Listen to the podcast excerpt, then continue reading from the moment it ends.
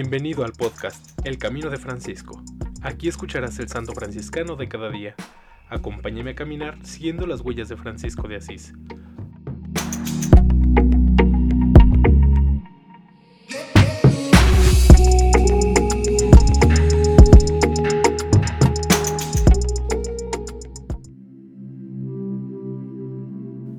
Enero 9.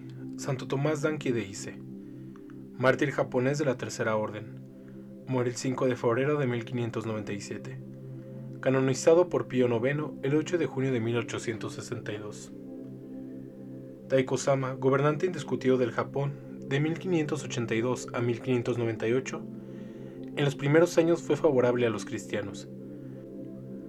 Después de la desafortunada guerra con Corea, pretendió tener la soberanía sobre las islas Filipinas en perjuicio de los españoles y luego ante la oposición de estos, emanó, con fecha 24 de julio de 1587, un edicto de proscripción contra los cristianos. Sin embargo, la propaganda misionera continuó su actividad y Taiko-sama dejó dormir su decreto, pero siguiendo atentamente por medio de espías los movimientos de los misioneros. En 1593, algunos franciscanos bajo el mando de San Pedro Bautista fueron de Manila al Japón recibidos cordialmente por Taiko-sama. Fueron dos conventos los que fundaron y se dedicaron con gran ardor a la evangelización de la región. Una serie de circunstancias desfavorables volvieron hostiles las relaciones entre España y el Japón. El 8 de diciembre de 1596, Taiko-sama hizo arrestar en Osaka a seis franciscanos y tres jesuitas, y el 31 de diciembre en Meako a 15 terciarios franciscanos, a los cuales se le unieron durante el viaje otros dos. Los religiosos transportados a Meaco sufrieron la amputación de la oreja izquierda. Los hicieron subir en carros en grupo de a tres. Recorrieron las vías públicas a la vista de todos, como se usaba para los delincuentes, con la intención de infundir terror a los cristianos y aumentar los sufrimientos de los mártires. La población les mostraba mucha compasión y procuraba socorrerlos. De Meaco por Sekai, Korazu, Fakata, llegaron el 5 de febrero a Nagasaki, a la Colina Santa lugar de la ejecución que se realizó mediante la crucifixión.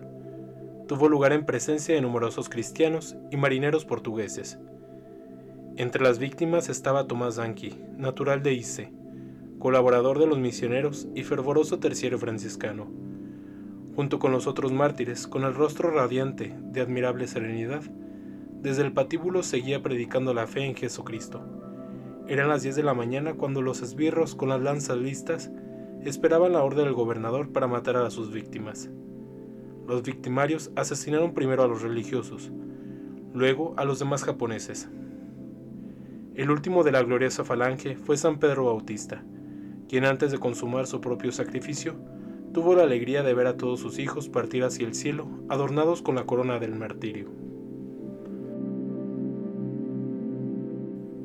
En alabanza de Cristo y su siervo Francisco. Amén. Santo Tomás Danqui de Ise, ruega por nosotros.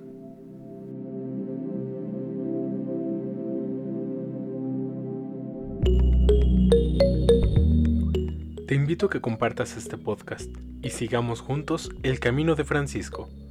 Paz y bien.